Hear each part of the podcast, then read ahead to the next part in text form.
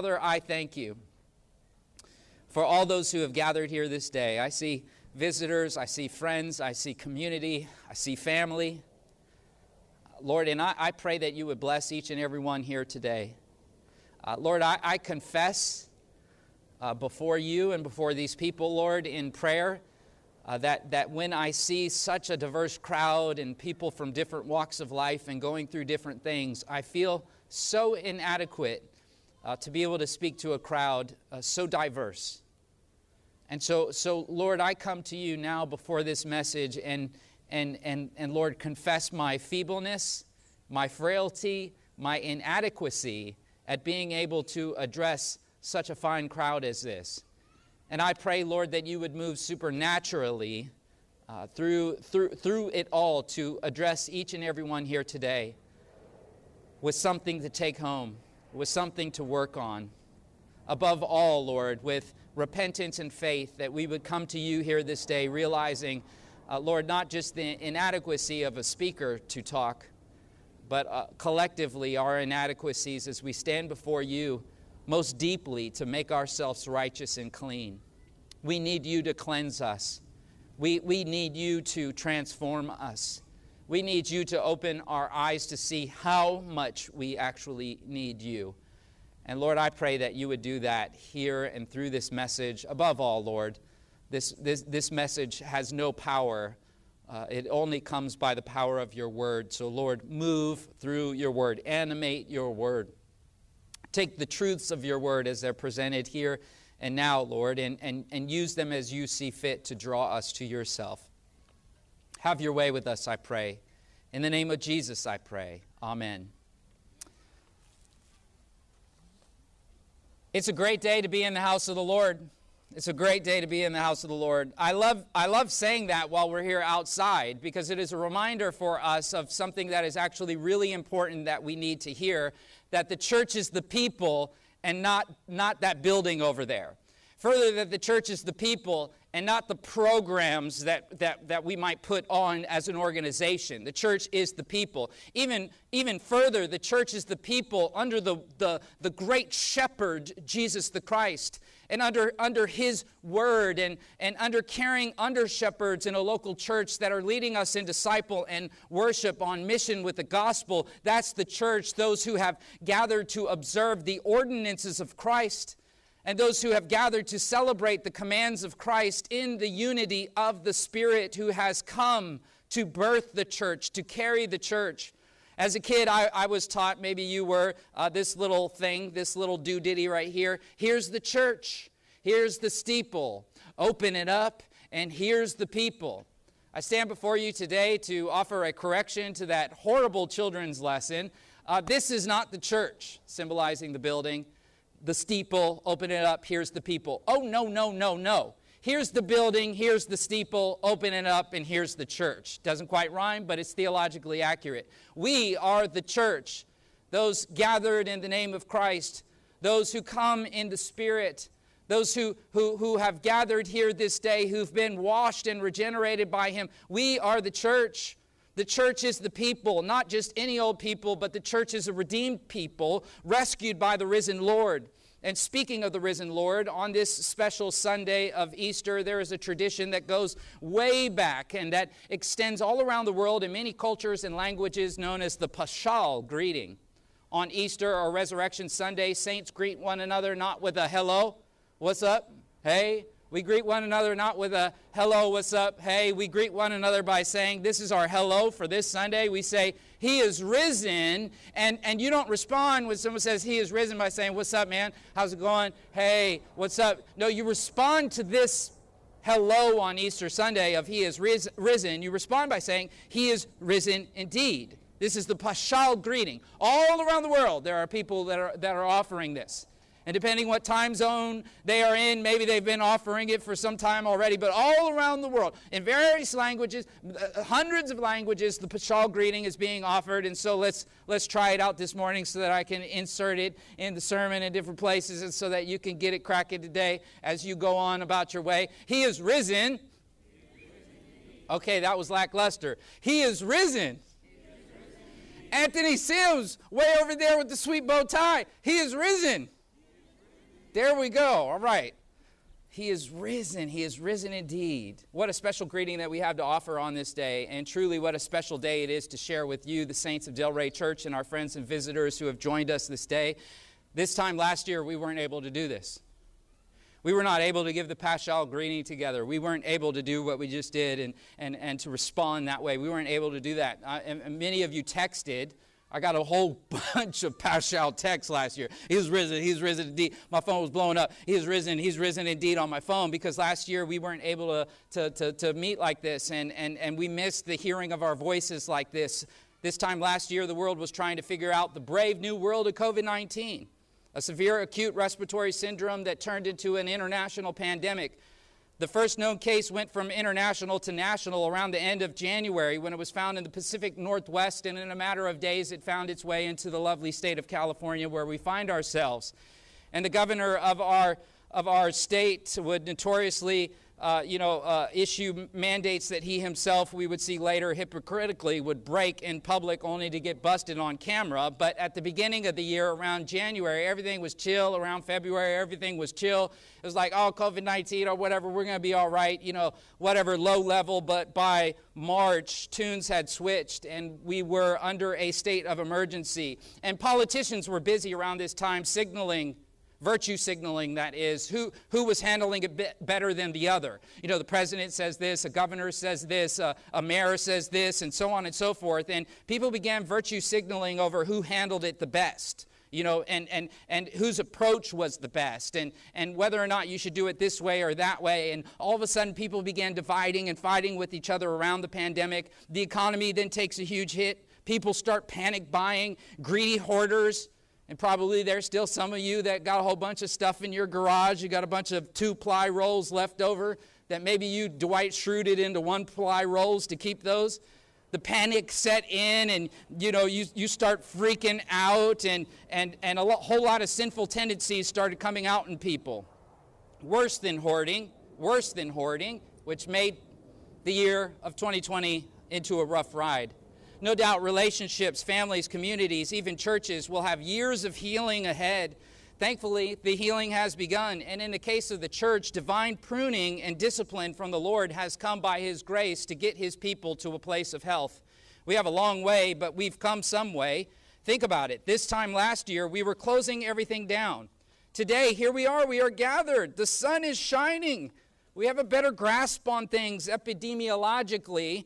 We have a better understanding of things. We've, we've managed to have our, our, our, our, our last physical corporate gathering around this time last year, and we didn't know what was going on. We've, we've come some way now, a, a, a year removed. So let's begin this Easter by looking back on how God has carried us this last year.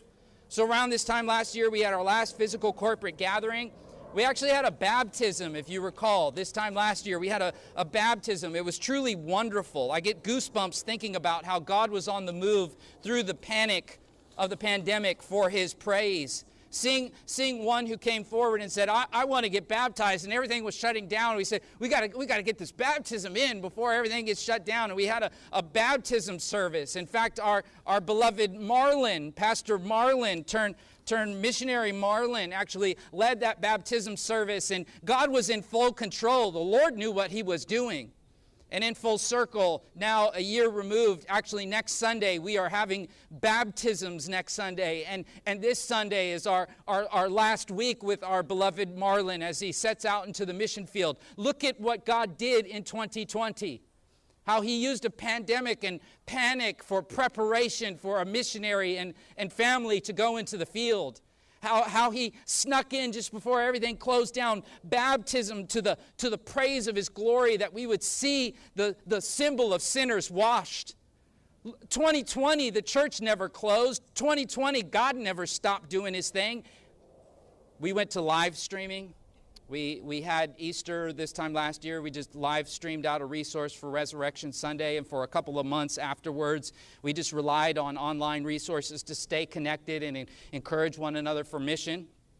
Then we transitioned back inside with masks, and we encouraged our, our church to follow the C D C regulations and to do so with a good attitude, modeling joy and, and eagerness to put others before ourselves as a light to the dark world as an example to the, the panic of the world, rather than engaging in the political virtue signaling all around us, and rather than separating others uh, you know, along, and rather than playing into the confusion, our church leaders here at Delray called us to rally together, serving others, putting others before ourselves, and coming in the unity of God's word for the equipping of the saints, for the proclamation of the gospel. And praise God, so many responded with great joy, humility, and eagerness. Praise God.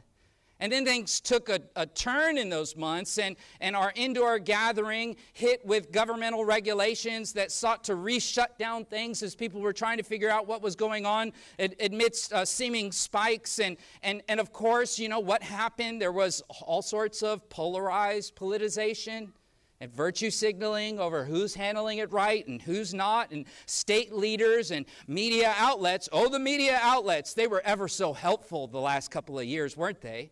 Worsening the divides of the day, selfishly and sadistically doing so, our media outlets, for their own ratings. And so we, as believers, we prayerfully offered a modest and humble dissent, you might say, by simply moving from, okay, we closed inside and we just came outside. And we've been outside and it's been great and God has been good. We haven't seen rain.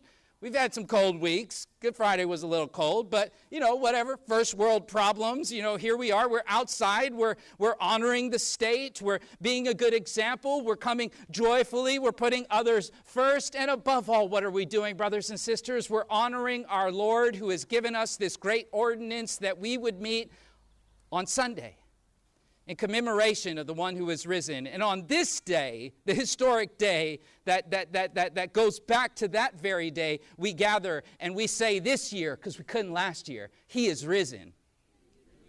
Y'all missed your cue. He is risen.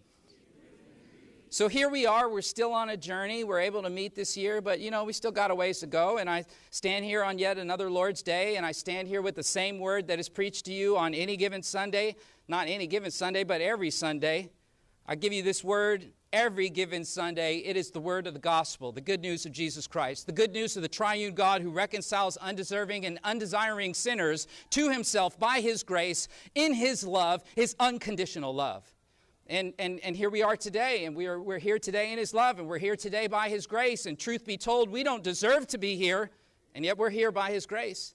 Further, truth be told, we don't deserve His love, and yet He continues to forgive us, and He continues to love us in His faithfulness, calling us to Himself for His glory and the salvation of His people. The salvation that is given to us by faith, the faith that is a gift that comes from God, that no man may boast, a, a faith that actually justifies us from our sin and places us in the body of Christ, and is manifest in the gathering of the local church and the administration of Christ and His ordinances under His shepherds for the praise of His name. So together we come today in obedience to Him, our Savior, our chief shepherd, who calls us to gather as a church according to His word. And we do our best, and we keep safe, and we spread out, and we have masks, and in our heart is great joy in all of this. We will not reflect the culture in its bitterness and dividedness. We come and we say, thank you, Lord. We don't deserve to be here. Thank you, Lord, that your mercies are new every morning. And we join our hearts in song, and our mouths in proclamation of the gospel, and our relationships in humble submission, and our minds in study, and our hands in, in giving and in service, and our, our knees in, in, in bowing to intercede for those who are hurting, for those who are broken. And we cry out and we pray, oh Lord, be with those who are hurting and broken. Oh Lord, come to those who are lost. Oh Lord, raise up a revival among us in the city of Los Angeles. Oh Lord, move and, and save, and oh Lord, empower your church. By God's providence, regeneration will come, and by the resurrection power, we will move from worship to walking His truths out in our lives into this polarized post-Rona world that is united over very little and divided over very much. Not just divided over very much, but combative over very much. The Rona is just the surface of it all. And even that, it, it, it's really, it, it's just the surface. There's so much more. Even that, there's so much more behind it. It's so much deeper than that. It's, it's not actually about any of that. What, it, what has come out in twenty nineteen and twenty twenty, that was already in there. If you've been listening to my preaching in the last year or so, I, I've likened this whole thing to just a tube of toothpaste. twenty twenty might have squeezed us, but whatever was in there was in there before twenty twenty, and it came out. There are deeper things that God is squeezing out of His people in order to prune His church, in order to sanctify His people, in order to manifest among us our desperate need for His resurrection power, because left to ourselves, we have the phenomenon of the Rona and the pandemic and the confusion that goes along with it. And so we give thanks to God on a Sunday that He was risen on a Sunday. And I say to you, church, He is risen. Praise be to the risen one. The title of my message today is The Rona and the Resurrection. And my aim in this sermon is to point us to the risen one above the madness of our culture over COVID and politics and current affairs. And let's get real over the mess of our own hearts within and our lives without. The honest-to-God truth is that it's easy to talk about the divided culture. The honest-to-God truth is that it's easy to talk about divisive people and mistaken news and greedy politicians and racist powers and sexual deviance and false religions. It's easy to talk about those things. But if we are honest, the honest-to-God truth is that we are plagued by such things and even more. We are divided in our own hearts. We are mistaken on things that we think that we know. We are given to false religion and idolatry. Hatred brews within our hearts. We, we wrestle with divisiveness towards one another, anger, selfishness, and greed within. Oh, speaking of greed, oh, it grips us, and subversively it tricks us to rationalize our coveting and hoarding and pursuit of comfort and putting ourselves first instead of others. I think about what our culture did in twenty twenty with food. I'll never forget the empty shelves. I'll never forget the, the eerie ghost town feel that I had walking through the, the market that normally was quite full and calling my wife and saying, the meat is gone. The tissue is gone. The inability to find something as, as basic as, as meat and tissue. Look at what we did with tissue. Look at what we did with toilet paper, and tell me we don't have a problem as a culture. Earlier, I, I sort of uh, uh, turned it into a verb, and I said that we Dwight Schruted the toilet paper. The character Dwight Schrute wasn't simply turning two-ply toilet paper into one-ply because the government made him do it, or because he was tricked by the fake news, or because of his identity politic at Dunder Mifflin or whatever. Of course, it was a comedy sitcom, and of course, it was a pre-COVID episode that was capturing the greed that is already in the tube that, when squeezed in a year like the one that we had, comes out. If you saw that sitcom, you no doubt laughed watching Dwight take the two-ply and spin it into one-ply to save a buck. And that said, we admit that it was funny because it was true. It was funny because it was true. That's often why things are, are funny in the sitcoms. We laugh at it. We go, oh, yeah, because we relate. We know people like that. We're like that. And with that, we ought to know that we are in need. We are in need of someone who will help us. We are in need more deeply of someone who will heal us. We need someone even more deeply to save us. After all, our greed, our dysfunction, our divisiveness is no sitcom laughing matter. It's real life, and this real life is taking place before the eyes of a real God to whom we must give an account with the life that He has given us. And so we need salvation. Salvation not merely from ourselves, but more profoundly before the holy God to whom we stand with the life that He has given us, and, and in light of His justice that will not be thwarted. You know, many people deem themselves good or spiritual, and they do so by way of comparison. They look at other people. It's a really convenient tactic to do, to tell oneself, you know, I'm not as bad as so-and-so. You could go to your ten-year reunion, twenty-year reunion, thirty-year reunion, look at other people and say, I'm not as bad as so-and-so. You know, I'm better than so-and-so. And and and with that, there is this assumption that God is in, in heaven and His justice is somehow taking place on a curve. Not so. I mean, that you, maybe you had a math teacher who did something like that, who averaged up the scores or whatever and graded on a curve, but that's not how it works in court. A court does not line up murderers and then average out all the murderers and all the people that they have killed and said, okay, all of you who've killed less than ten people, you guys are good to go. You're good citizens. You're good people. Less than ten over here. That's not how it works. That's not how it works. Morality doesn't take place on a curve. It doesn't work that way in a human court, let alone does it work that way in the divine court of heaven. God's courtroom will not be bribed or manipulated. That's a sobering reality. The Rona is the least of our concerns. At least it should be. And in light of this, I come to you today to tell you about the justice of God that has been satisfied in the risen Lord for his people. I come today not merely to tell you, but I come today in Jesus' name to invite you to come to him, not just to come to him and stand there before him, but to bow down and to worship him. He is alive. He is risen.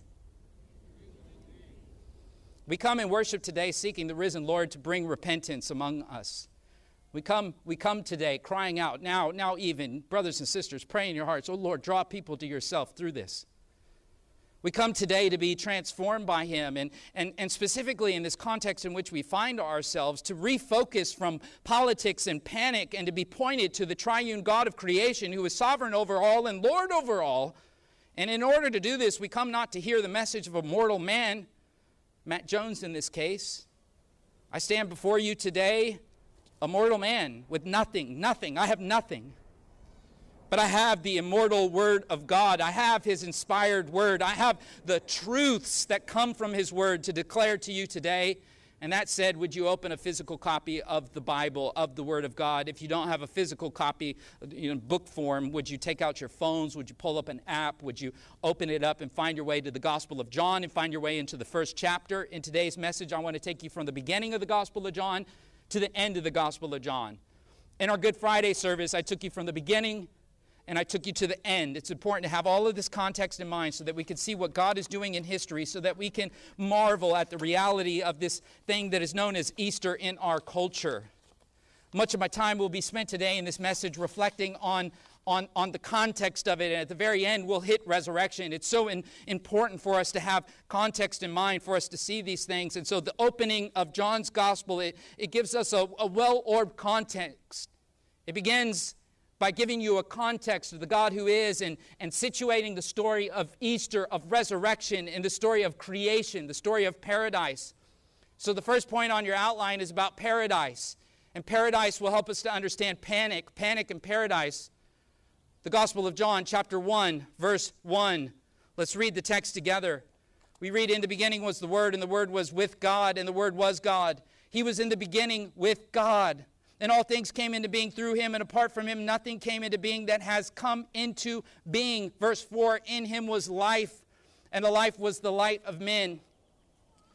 John describes creation. His account is actually mirroring the first book of the Hebrew Bible, the book of Genesis, which gives you the account of creation. It begins with the same wording about beginning, in the beginning. That's how Genesis begins. That's how this gospel account begins, so that you understand the God of creation is the God in the story of the Christ, the God in the flesh of the Jesus of Nazareth, specifically the eternal Son enfleshed. And in him is life, and in him is light, John says.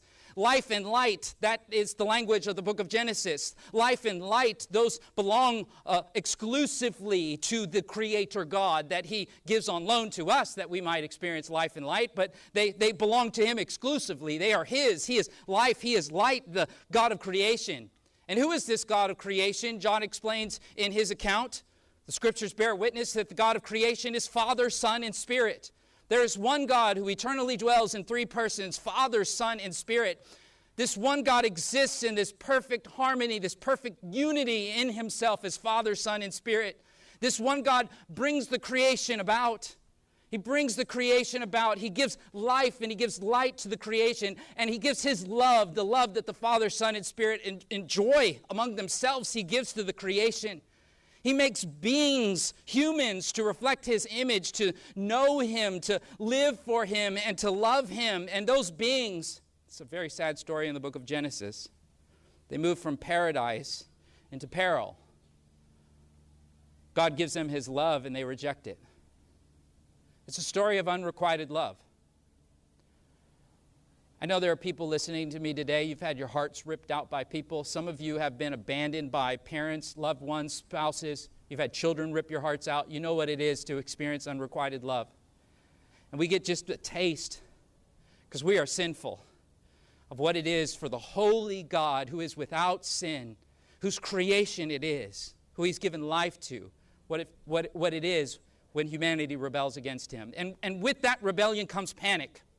So the panic of twenty twenty, the panic of twenty nineteen, even before, with riots and what have you, the panic that is a reality in human history, that panic goes back to the very beginning, post-paradise, when paradise is lost.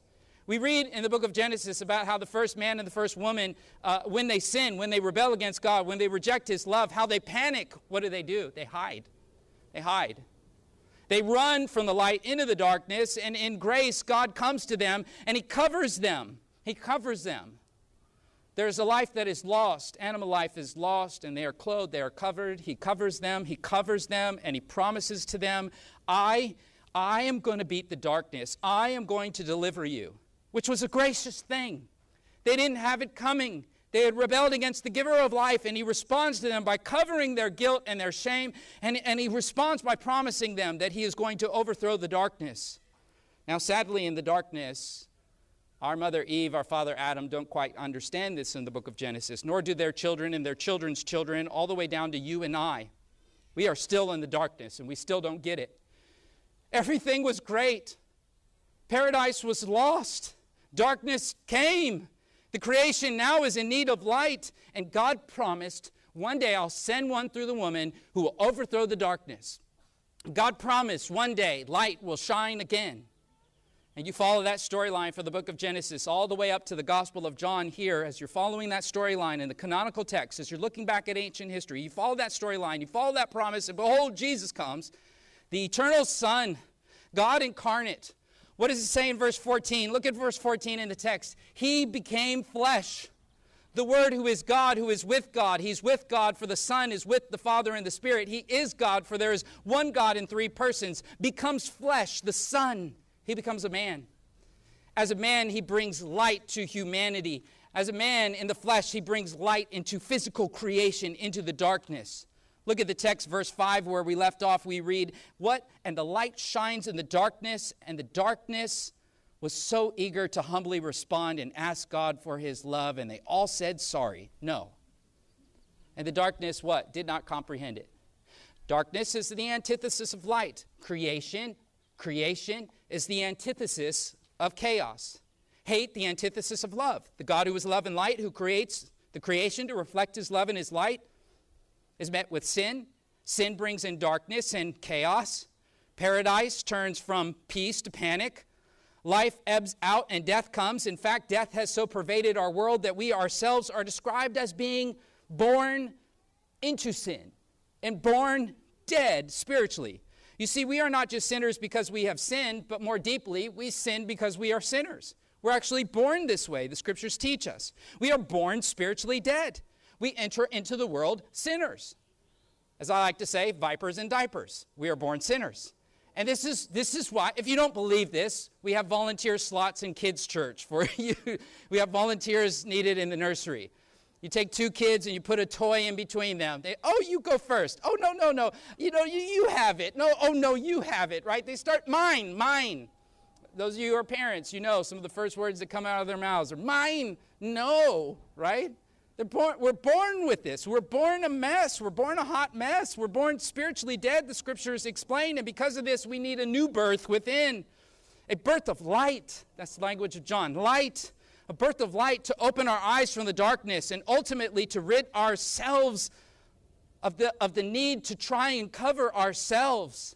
Of the need to, to within try to solve this, to be spiritual enough or holy enough or righteous enough or whatever, whatever. Within we're trying to do this, but you can't get anything out of it because it's dead. We need something not from within ourselves to save ourselves. We need something outside of ourselves to save ourselves. I often hear people say things like, you know, I'm going to take some time off. I need to find myself. I said, don't do that. I'll save you some time. You don't want to find yourself. Yourself is dead. You need new life. And behold, there is one who has come to put new life inside of you that is not there. Behold, one has come to clean the house of your soul. And this is done by the Spirit of God. He brings light within the sinner. He opens our eyes to see our immorality. He brings faith and repentance to us, and it's all a gift. So as Christians, we don't look at other people who maybe aren't Christians and think, oh, we're better than them, because we didn't make ourselves Christians. If you made yourself a Christian, you're in big trouble. You're not a Christian. You're just a, a, take your first name, I'd be a Matthean. If I saved myself, I'd just be a Matthean. You need someone else to save you. The Gospel of John, the writings of the New Testament, describe this phenomenon as new birth, being born again. What a fitting phrase. We're born dead, so we need to be born again. This is what Jesus describes in, in, in his preaching ministry. You got the Gospel of John in front of you. You got John one in front of you. Look at the text of John one, verse nine. There was a true light which coming into the world enlightens every man, and he was in the world, and the world was made through him, and the world did not know him. And he came to his own, and his own did not receive him. But as many as received him, them he gave the right to become children of God, even to those who believe in his name. Verse thirteen, who were born not of blood, nor of the will of the flesh, nor the will of man, but are born what? Of God, verse thirteen. You see, John explains salvation as a work that comes from God. It is not by the will of man, it is by the will of God. In John three, if, if, if you want to turn the page and look at John three, you'll see in John three, uh, uh, Jesus is explaining this to a historic figure named Nicodemus, and he tells him that salvation comes to those who are born again of the Spirit. It's new birth, and Jesus says that the new birth, chapter three, verse eight, is just like the blowing of the wind. The blowing of the wind just blows, and it blows, and he's telling Nicodemus, in other words, that that which is born of the Spirit is of the Spirit, chapter three, verse three, and that which is born of the flesh is of the flesh. The Spirit, like the wind, blows, and he brings new life where he goes. The flesh is fallen. It brings death. And oh, the Spirit, as he blows, he brings life. He brings life. And this is life that we need. We're born in sin, and so we have death. And as a result of the sin that is within, our, our, our bodies go through a process of disease and death. You know, ten out of ten people die. ten out of ten people die. We are all in a state of death. Our bodies are dying. The universe itself is actually in a, in a state of entropy where it's running out of usable energy. The whole cosmos is in a state of death. Now, some of you are dying slower than others. Some of you are dying a little bit faster. Like, wow, this is a really inspiring Easter message. I know, I know, it is. It's really inspiring. We're all dying. Now, here's the inspiring part. There is one who has come who has beat death. He is risen. Got to stay on your toes. Biological death is a reality as well. Relational and social death are realities as well, aren't they? Our bodies are dying. Our relationships are dying. Families fall apart. And this explains the panic on this side of paradise, this first point on the outline about panic and paradise, that we're in a state of death biologically, cosmologically. The universe is in a state of running out of usable energy. And socially, we're in a state of death. There's a social death that takes place. This is, this is a real thing. This is a real thing. There's social death. There's straining of relationships. More broadly, there's perpetual and inevitable unjust making of systems by our fallen hands. Wherever fallen humans go, they build cultures and societies that will have artifacts of our fallenness. This is why our courts and our politicians and our powers should not be where we put our trust, because they are a hot mess, because they are put together by sinners. This is why social evils like racism, oppression, abortion, human trafficking, I could keep going on and on and on to the break of dawn. This is why humans make a mess out of things. Keep in mind that these social evils have a way of just perpetuating themselves and creating further dysfunction and further death, all the while our bodies are dying and the cosmos is dying, and all of it is just spiraling into this panic, this side of paradise. With the coming of COVID, we've really been reminded of this. With all of our technology and, and all of our prowess and all of our science and the rest, we realize we are impotent against this reality. ten out of ten people will always die. We are never going to beat that. We might come up with vaccines for things, but there is no vaccine for death save for the resurrection of Jesus Christ. So we fight the pandemic. And while we fight the pandemic because we are fallen sinners, we end up fighting each other while we're trying to fight a pandemic. That's a part of the panic. There's polarization, there's politicization, and we find ourselves, we find ourselves being ripped and tossed to and fro. The not so dogmatic among us, we, you, you find yourself watching the news or watching your friends or watching social media, you're going, what is happening? One friend posts something, your other friends start flying in, cha cha cha cha cha cha. People start unfriending each other. You go, what is unhappening? And you watch the news, and one side says, here's what's going on, and the other side says, here's what's going on. And the not so dogmatic will humbly say, what is going on? Oh, Lord, help. All of the confusion and the chaos are just symptoms of the darkness. The darkness, according to John chapter one, is what Jesus came in to shine into. Praise be to God. Jesus came to shine his light into the darkness. He didn't come into the darkness to point his finger and, and, and go, you dumb people in the dark. No, he came to shine his light to get them out of there. And he decided to pass his light to the church so that we would continue shining in this age on behalf of him and in his name. Jesus told his disciples in Matthew chapter five, verse fourteen through sixteen, listen to the words of Jesus. You are the light of the world. A city set on a hill cannot be hidden, nor does anyone light a lamp and put it under a basket. You put it on a lampstand, Jesus said, and it gives light to all who are in the house. Let your light shine before men in such a way that they may see your good works and glorify your Father who is in heaven. That's the word of Jesus. He is the light. He passed his light to his people. You will be a city on a hill. You will be a light that the world cannot contain. Your good works will be carried to the darkest places of the world. And literally that took place to Jesus' followers. Literally in the Roman Empire. The very empire that executed Jesus, that's exactly where they shine the light. They did not flee Rome. Man, we got to get out of Rome. You know, the schools here, their scores are a little low. We got to get out of Rome. You know, Rome, man, it's expensive in Rome. We got to get out to the suburbs. You know, Rome, you know, man, Rome, Rome's crazy. No, they didn't get out of Rome for better schools, bigger suburbs, or booming sanctuaries. No, they moved on mission as a faithful presence marked by good works while sharing the gospel. That was what it was to share the light, to spread the light. They not only outlived the Roman Empire, but they also, speaking of Rona, they survived all kinds of Ronas, the Church of Jesus Christ, in the first centuries of the church. In fact, if you want to study this, if you really want to geek out on this, write down this name, Doctor Kyle Harper. He's a professor at the University of Oklahoma, fantastic scholar, and he's researched extensively ancient histories around pandemics in Rome. He's writing not as a, as a Christian scholar, he's just a professor at a secular university, and his specialty is on pandemics in the ancient world, through where Christ came and where the church was born. And so in his writings, you'll, you'll, you'll find some little nuggets in there. He ties the fall of Rome not just to crazy Caesars and corruption, but actually to natural disasters and diseases from pandemics. He wrote, he wrote a nice little book. It's called The Fate of Rome. It's published by Princeton University Press. You can pick it up on your Kindle for not that much. Those of you who are into history, you know, check it out. But let me quickly tell you what, what he discovers. He shows that the Romans actually blamed pandemics. They blamed the, Roma, the Rona of their era on Christians. And they said, we got this Rona going on in Rome because these Christians won't sacrifice to our gods. The Romans were pagans. They were polytheists. They had tons of gods. They had gods everywhere. They did all sorts of kinky stuff, sex cults, weird stuff. There's kids here. I won't get into it. But they said, we got these pandemics because these Christians won't sacrifice to our pagan gods. He documents how they would blame shift that. But he documents how the church responded to that. The church responded not the way that I see many believers who have responded. The church responds by turning the other cheek, loving and bearing witness to the gospel of Jesus Christ in that context, just like her Lord did when he sat silent and suffered under the hands of Rome. The church grew during the pandemic.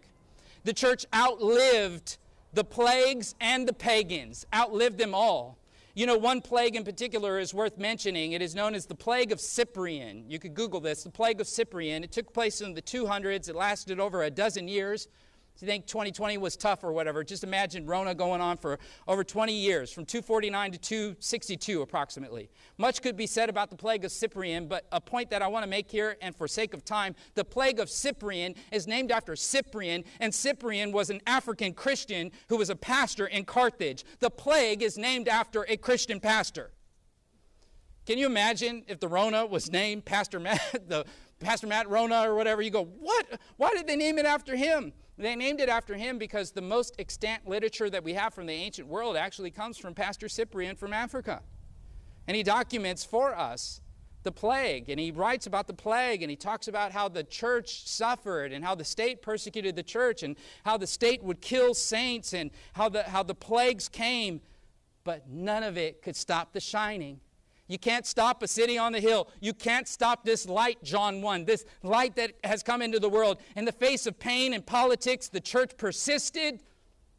There in Africa, Cyprian, all the way through Rome, into Asia, all the way to the Americas. And here we are today. Cyprian is dead, but the church is not dead. And saints after him, they gave their lives as martyrs through human history. They faced, this is the next point on your outline, the pain and the politics. They faced the pain and the politics. Cyprian was following the lead of the Lord. And before the Lord, we have, as John is going to tell us about, draw your eyes at verse six.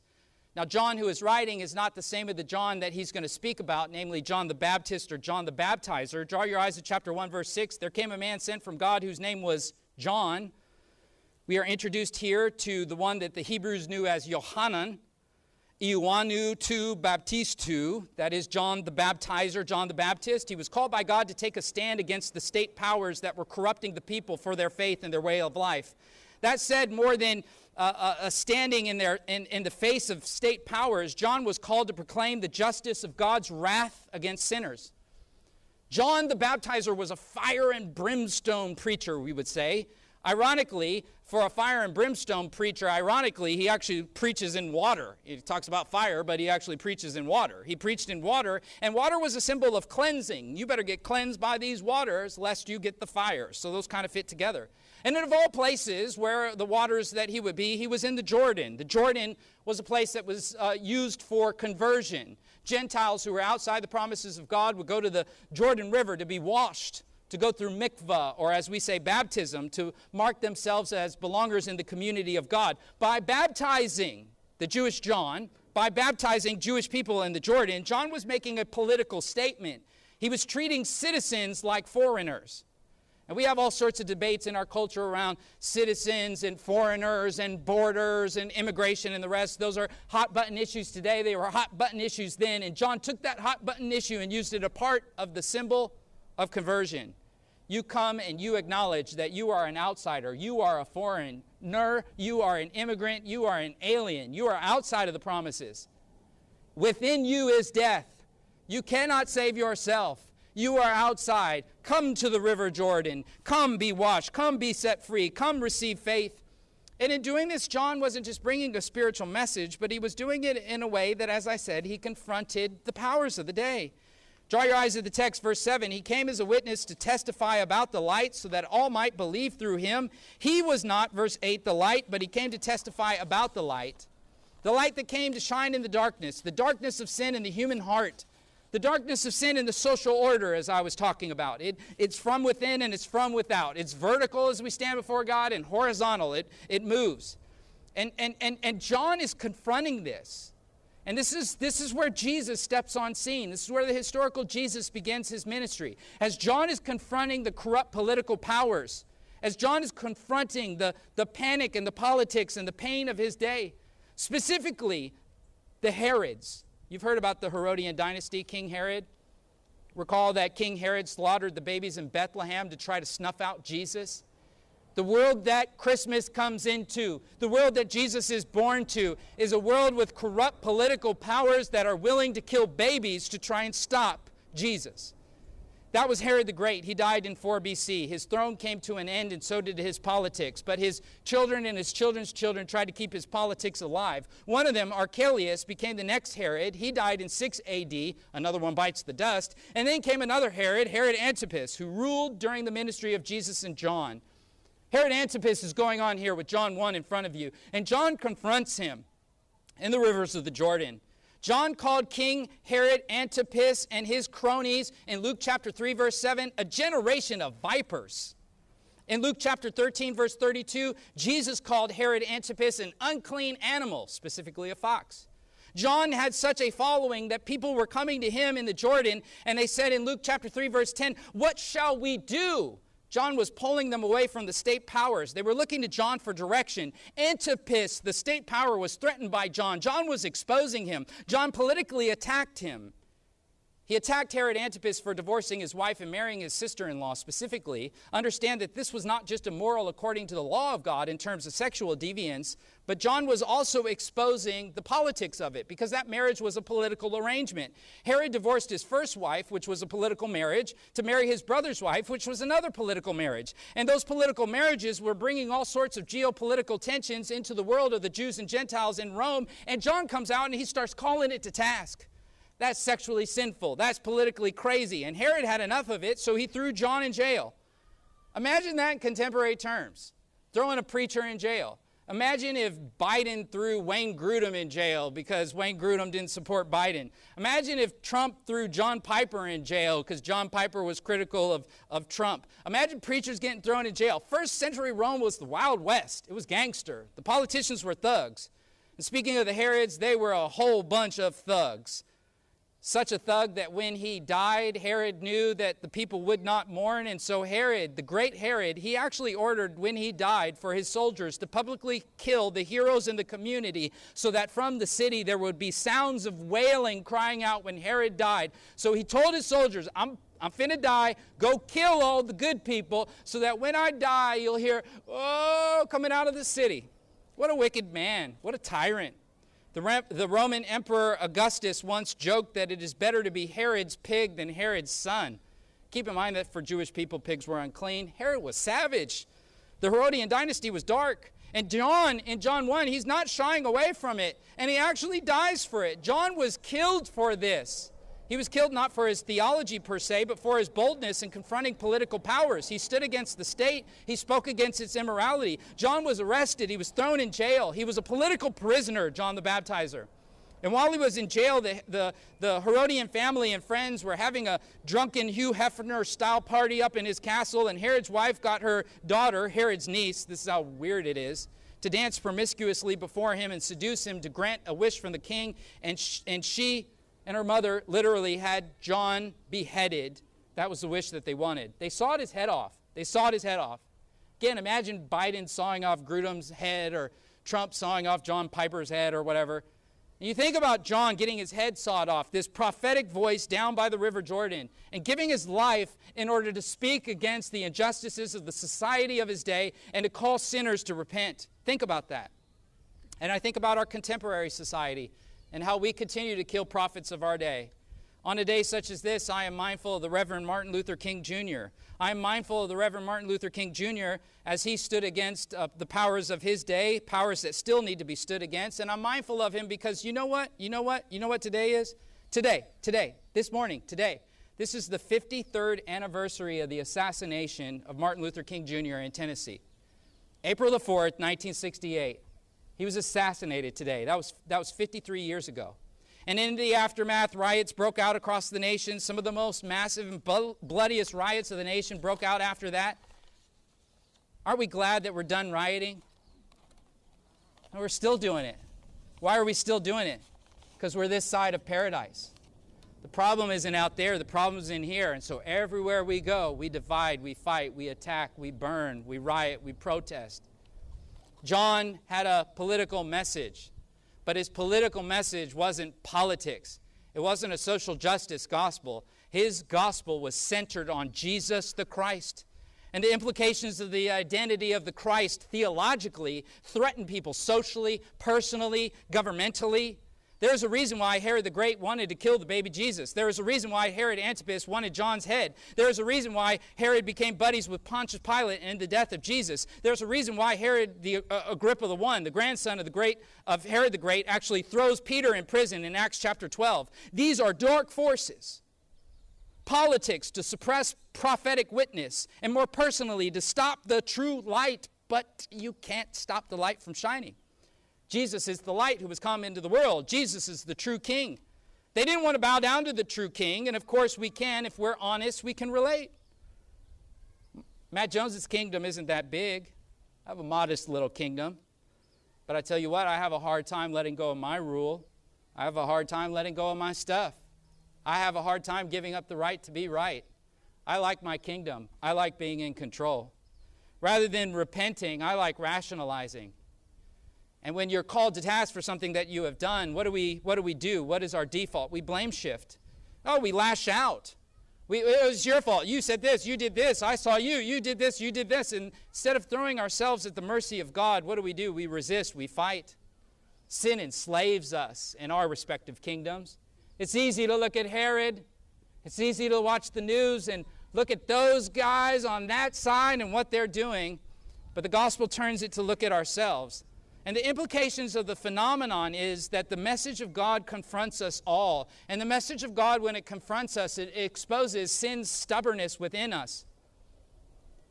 Herod didn't want to repent. He had earthly power, and he used his power to snuff out the Savior. Little did Herod know that what he was doing in snuffing out the Savior was providing redemption for the people of God. Jesus wasn't dying as a mere martyr, the way prophets in days of old die as martyrs. He was dying to pay for our sin. These things took place, draw your eyes to the text in verse twenty-eight, in Bethany, beyond the Jordan, where John was baptizing. The next day he saw Jesus coming up. Behold, the Lamb of God, who takes away the sin of the world. Jesus came not to die as a martyr. He came to die as a lamb. He came to die as a lamb. John said, behold, the Lamb who takes away the sins of the world.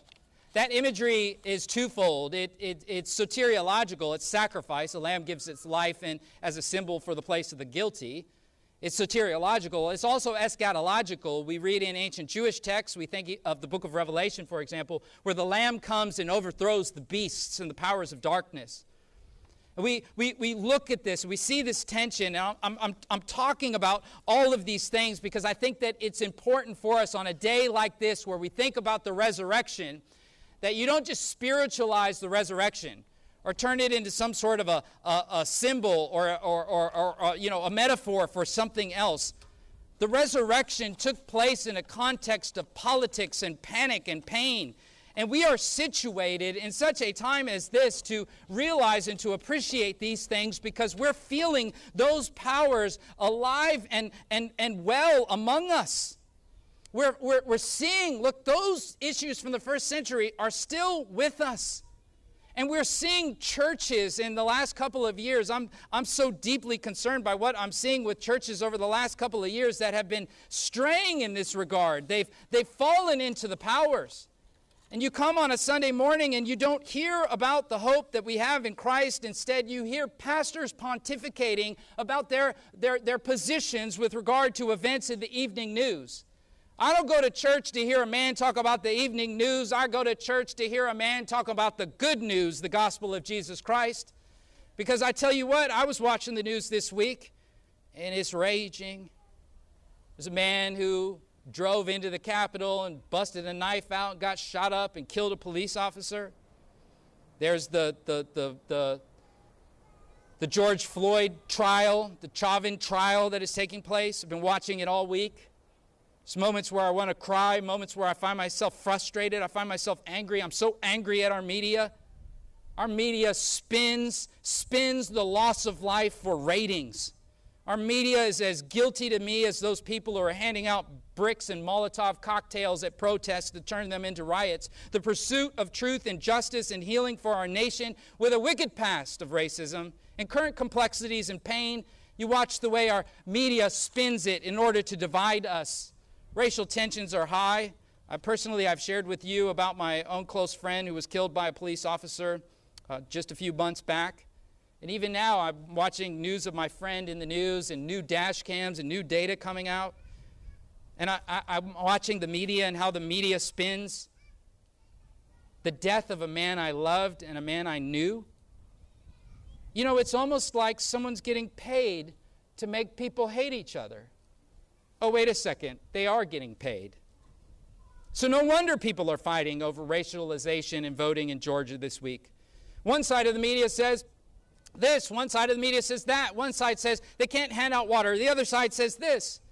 And the M L B is moving a game over it, and people are canceling each other over it, and people are fighting over vaccines, and people are fighting over masks still, as if they're not tired of that, they're still fighting over it. And exasperated people are, are, are trapped inside of echo chambers and algorithms that keep reinforcing their views and militarizing them so that people are ripping one another apart. And we are prey for it because we are a culture that stopped studying logic and critical thinking some time ago. We are a, a culture that gives everyone a trophy, so everyone's a winner and everyone has a right to their opinion and whatever. And so people pontificate about epidemiology and policing and guns and jurisprudence and more. And all the while, people make money off of getting us to attack each other and rip one, ap- one another apart. And in the darkness, the devil grins. And you know what? There are many who want to come to church, and they want to hear about that. They, w- they, want to, they want to hear about that. They come to church. They want to hear about it. In particular, they want to hear about it not the way that I'm doing it right now. They want a preacher to land on a side. They want that preacher to go hard on it. They, they, they, want, they, want to, they want to hear him say, this is what's going on. They want to hear him just, yeah, I want to hear him preach the evening news. They want to hear that. Meanwhile, they would tolerate preachers who would not tell you the good news. They would tolerate preachers who never bring up the Trinity, wrath, sin, hell, the exclusive bloody cross of Christ. They'd be happy if you get on their political soapbox. They'd be happy if you go cultural warrior and point out everything that's going wrong in the world. They'd be happy if you talk about little Nas and his satanic little Nikes and that little drop of blood in the red dye that was used in those Nikes. But they take no issue if the preacher doesn't bring up not the drop of blood, but the bloody cross of Calvary that was splattered everywhere for sinners. Talk about Calvary. Yeah, yeah, yeah, we know that. We know, we know about Calvary. We know, yeah, he died. But what about what's going on with Coca-Cola? What about what's going on with Trump? What about what's going on with Biden? What about what's going on with, and the list goes on and on and on. And I tell you what, I'm worried way less about those little Nas shoes. I'm worried way less about what private companies are doing or shady politicians are doing or ignorant folks who want to try and take the guns out of my house are doing or what racist people are doing. I'm worried way less about those people. I'm worried about them, but I'm worried way less about them than I am compared to the Church of Jesus Christ and what I've seen come out in the last few years. I'm worried about pastors around the nation that I know who are talking to me, who are calling me. I'm worried about these Barna reports that have said all the people that have unplugged from churches and left churches and pastors that are giving up who are discouraged and quitting. It, it, it, it worries me. It worries me that I see people with far more energy over tribes, far more energy to pick up fists instead of taking that energy and turning the other cheek and raising their hands from fists into open palms to give compassion to the lost. Oh, to be sure, there's a time to make a fist. To be sure, there's a time to scrap, fist to cup. To be sure, the gospel of our Lord Jesus Christ speaks to these issues. So before I'm misheard, let me tell you, the gospel speaks to all of these things and more. See John, see how John preached this. And what all this has to do with Resurrection Sunday is, again, to remind us the resurrection is not a metaphor. The resurrection is a reality that comes into a world that is just like ours. If we think Bidens and Trumps and these guys and those guys have anything on the Pharisees and the Sadducees and the Herods and the so on and so forth, we have not studied our history. And this is the world into which passion comes. The last points we're going to land quickly. All of this was a setup to talk about passion and passing. Move from the opening of the Gospel of John to the nineteenth chapter. I promise we're going to move fast, so quickly turn.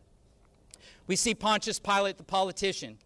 He is the one before whom the Lord Jesus will give his life. He will pass. We see Jesus in his passion. He's suffering. The word passion is a word that means suffering. We read in John chapter nineteen about how, draw your eyes at verse twelve, how Pilate was making efforts to release him, but how the people were crying out, "You're not a friend of Caesar." Look, John nineteen, verse twelve, "You're not a friend of Caesar. Everyone who makes himself out to be a king opposes Caesar." You see, Jesus, his claim to be the Christ, was understood not just spiritually. Oh, yeah, you're the Christ. It was understood politically. You are an opponent of Caesar. You are an opponent of the state. True allegiance to Jesus will put you at odds with state powers. We live in a moment where people and churches have a greater allegiance to a donkey or an elephant than they do their local church, and more importantly, than to Jesus himself. And the radical call to Jesus is to find one's identity in him and in his people, even over your family. You can't follow me unless you're willing to say I'm more important than your family, Jesus said. You can't follow me unless you're willing to put down your nets, you fishermen, to say I'm more important than your vocation, more important than your family, more important than your politics, more important than it all.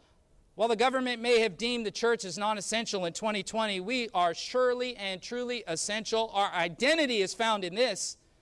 Look around. This is our identity, saints.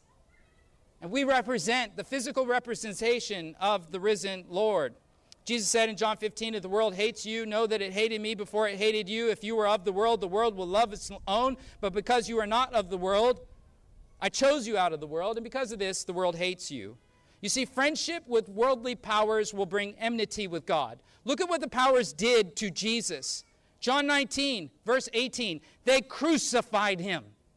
And they crucified him next to who? Verse eighteen. Two other men on the either side of Jesus. And we read in the, in the historical accounts that they executed him like a common thief next to thieves, next to insurrectionists, enemies of the state. Jesus was crucified as an enemy of the state. Jesus was said, if you're a friend of him, you're not a friend of Caesar. They crucified him as an enemy of the state. They put thorns on his head and mocked him as though he were a king. In verse nineteen, they put a sign on the cross as though he was a king. And that sign on the cross started pulling people, and they start fighting. You read in the account. They, they, and then some thugs come, and they start gambling for his, his clothes. And then in verse thirty, look at the text, verse thirty, Jesus cries out, and he says, "It is finished." He doesn't say, "I'm done with y'all. I'm finished. I'm done. Tap out." No, he says, "It is finished. It is finished." That's important. It. The passion is complete. The passion, it is done. The payment for sin is done. We've rebelled against the Creator. The Creator is the one who gives life. The consequence of rebelling against the Creator is the taking back of life. The cosmos itself is running out of usable energy. It's in a state of death. ten out of ten people die. Sin within, sin without, brokenness in relationships, brokenness in our bodies, all of it. He dies in place of that. It's finished. I died for you. It's finished. I paid the payment.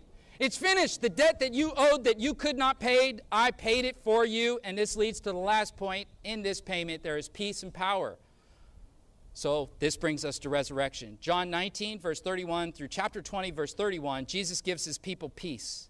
Notice that the text begins. Draw your eyes at the text. It says, on the first day of the week. He died on a Friday. Now it is a Sunday.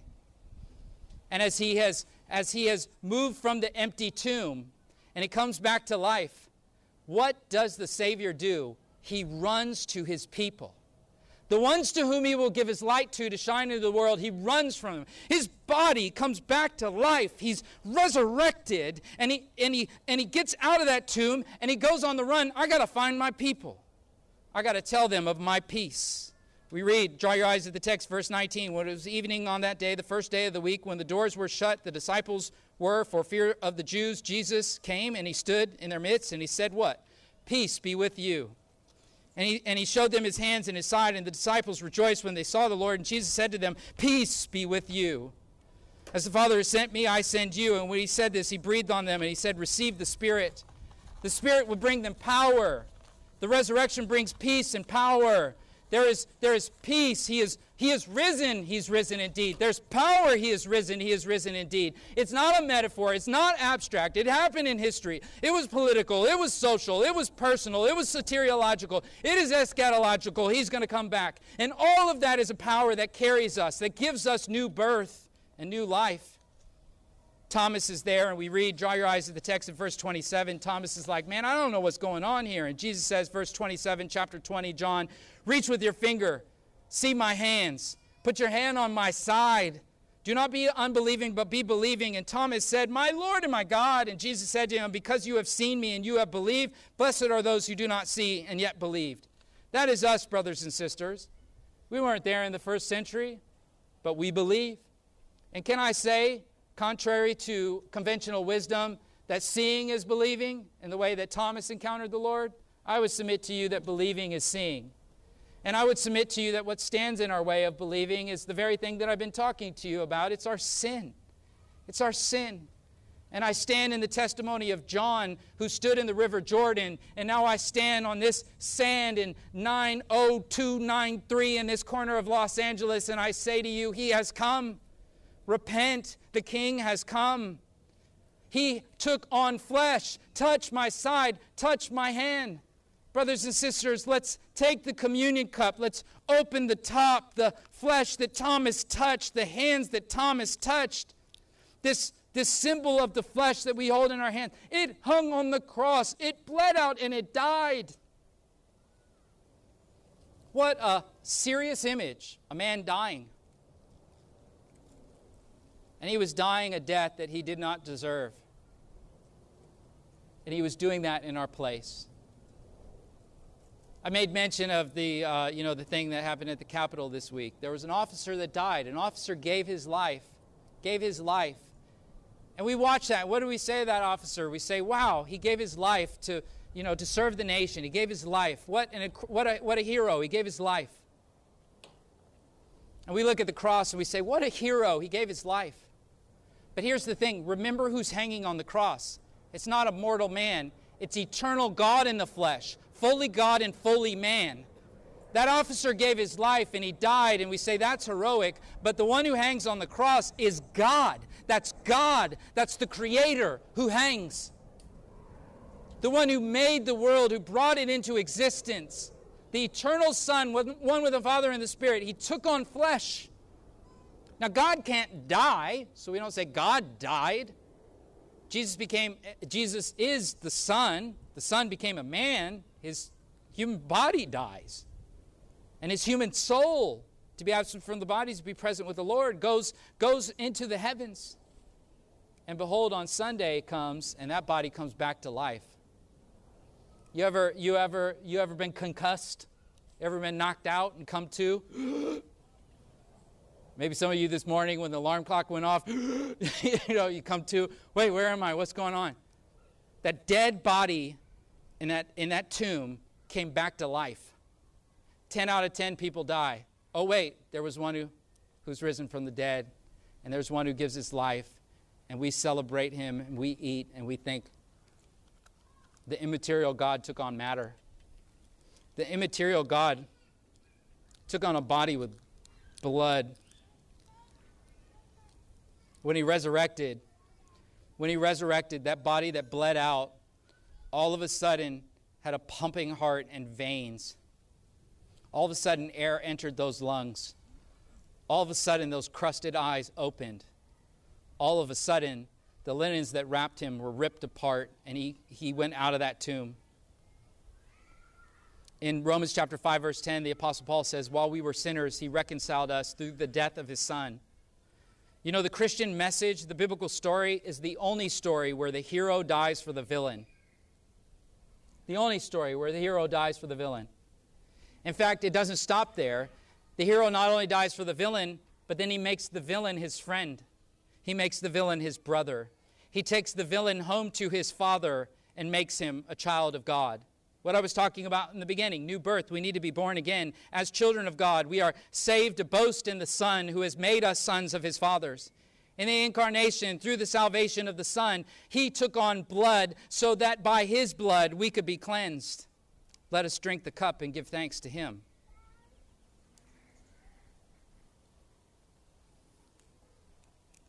I shared with you my concern that believers in our culture are distracted. twenty nineteen, twenty twenty has made it clear to me as a pastor watching believers fret over pandemic, protests, riots, racism, hatred, and all. Brothers and sisters, don't be surprised when it's dark in the darkness. It's our job to go into the darkness. Don't be mad at the darkness. Don't resent the darkness. Don't respond to the panic and the pain. Don't, don't, don't let the powers that are making money off dividing us suck you in. We are Delray Church, the city on a hill. Flashlights don't get mad about shining. That's what they're designed to do. Flashlights don't empty out their batteries when it gets dark. We're saved to shine. In our passage, that's what John did. John one seven, he came as a witness to testify about the light so that all might believe through him. He was not the light, John one eight. He came to testify about the light. I'm reminded that the moon gets its light from the sun. In the same way that the sun illuminates the earth, the moon reflects the sun's light, making it appear bright as the sky reflects. This is what we're called to do. We are we're called to reflect the Son, the S O N, to reflect his message by sharing it with our life and living it in the power of the resurrection, which will place us at odds with the power of our day, which will, will, will make us peacekeepers as the powers divide people. You know, scientists say that the moon only reflects three to twelve percent of the sunlight from the sun that hits it. Imagine how brighter the moon could be.